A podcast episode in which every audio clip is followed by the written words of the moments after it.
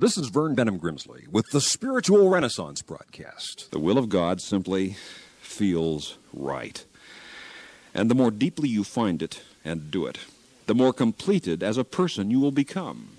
Without God, you will feel like a tree without roots, as if you're lacking a proper connectedness with everything, because you were created by God and for God, and nothing but God can satisfy the craving in your soul for God. There's an old European proverb Blessed are the homesick, for they shall come home. And so it is with you.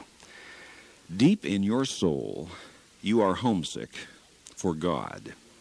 And life will never feel really right to you until, in living faith, you come home to God and establish or restore or renew or deepen your relationship with God and begin to live as the son or daughter of God you really are. This commentary was sponsored by Spiritual Renaissance Broadcast Ministries.